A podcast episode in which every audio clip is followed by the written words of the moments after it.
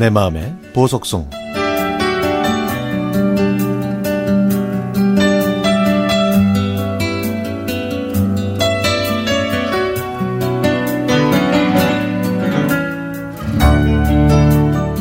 제 8살의 기억은 외로움과 두려움으로 가득합니다. 시골에서 초등학교를 겨우 졸업한 16살 첫째 형과 14살 둘째 형은 가난에 찌든 가정 형편을 피해 서울로 갔습니다. 그래서 저와 6살 위의 셋째 형, 그리고 새벽 일찍 출근하시는 부모님까지 네 식구가 좁은 방에서 살았죠. 집이 가난해서 저는 유치원 문턱도 구경 못하고 집 근처에 있는 이모 댁에서 살다가 1년 일찍 초등학교에 입학했습니다. 학교에서 돌아오면 아무도 없는 방이 싫어서 놀이터로 달려가곤 했는데요. 놀이터에 어둠이 내려앉으면 저녁 먹으라는 엄마들의 외침에 친구들은 하나씩 집으로 갔지만 저는 혼자 그네에 앉아 늘 그렇듯 부모님을 기다렸죠. 저 멀리서 지친 모습의 엄마가 보이면 저는 엄마! 하고 달려갔고 엄마는 제가 안쓰러워 저를 사랑스레 안아주시면서 신나와 페인트 냄새가 찌든 가방 안에 들어있는 구겨진 빵과 우유를 꺼내 저에게 주셨습니다. 하지만 저는 절 주시려고 남들 먹을 때 침을 삼키며 안 드시고 가져오신다는 걸 알고 있었습니다. 그래서 저는 엄마 마음이 아프지 않게 페인트 냄새가 배인 그 빵을 맛있게 먹었죠. 초등학교 2학년이 된 어느 토요일, 옆집에 새 가족이 이사 오고 있었습니다. 살림살이를 보니 저희 집과는 비교할 수 없을 정도로 고급스러웠죠. 놀이터에서 그 모습을 보고 있는데 제 또래로 보이는 여자아이가 저를 멀뚱멀뚱 쳐다보다가 저에게 다가오더니 말을 걸었습니다. 안녕? 너 여기 사니? 어, 여기 살아. 그래? 음, 이사 온 우리 집 옆에 사네. 반갑다. 난 2학년 이은경이야. 넌 몇 학년이야? 나, 나? 어, 나도 2학년. 이름은? 박재철. 그래, 우리 친하게 지내자.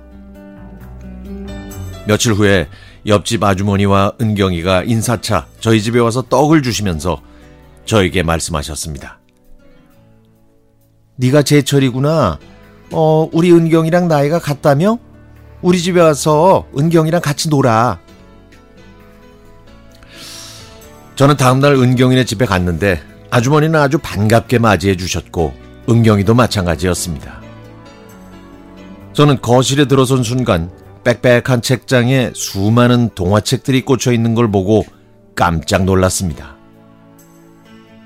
제 표정을 읽은 아주머니는 저에게 언제든지 와서 책을 보라고 말씀하셨죠. 제가 시간 가는 줄 모르고 저녁 때까지 책을 읽는 바람에 엄마는 저를 찾으러 은경이네 집으로 오셨지만 그것도 모르고 저는 책에 빠져 있었습니다. 엄마의 인기척을 느낀 제가 고개를 돌려 엄마와 눈이 마주쳤는데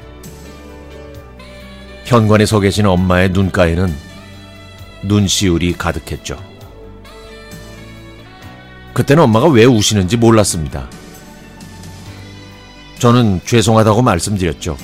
그랬더니 엄마는 아니야. 아니야, 너 잘못한 거 없어. 도, 동화책 재밌니? 라고 물어보셨습니다. 엄마의 눈물은 아이가 좋아하는 책 한 권 사주지 못한 미안함, 가난 때문에 교육을 제대로 못 시키는 서러움이었습니다.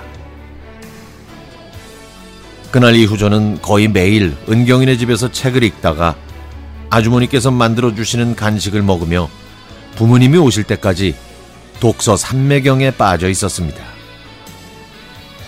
그런데 어느 날 엄마가 퇴근하고 오셨는데 엄마가 가방에서 빵과 우유, 그리고 동화책 세 권을 꺼내셨습니다.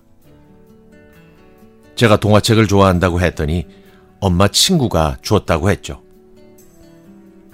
그 책은 많이 낡았고 이미 은경이네 집에서 읽은 책이었지만 엄마가 실망하실까봐 페인트 냄새가 밴 세 권의 동화책을 보면서 행복한 미소를 지었습니다.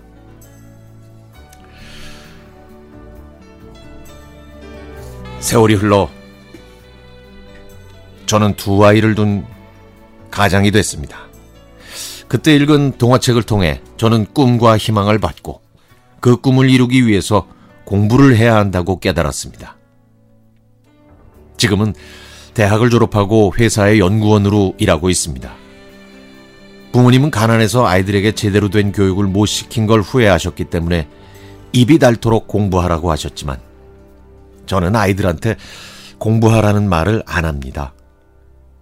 대신 책을 주면서 책 속에는 너희들이 원하는 꿈이 있고 앞으로 살아갈 희망과 용기가 있다는 말을 해주죠. 제가 어릴 때 책 속에서 봤던 꿈과 희망, 그리고 용기는 지금 제 아이들에게 그대로 전해지고 있습니다.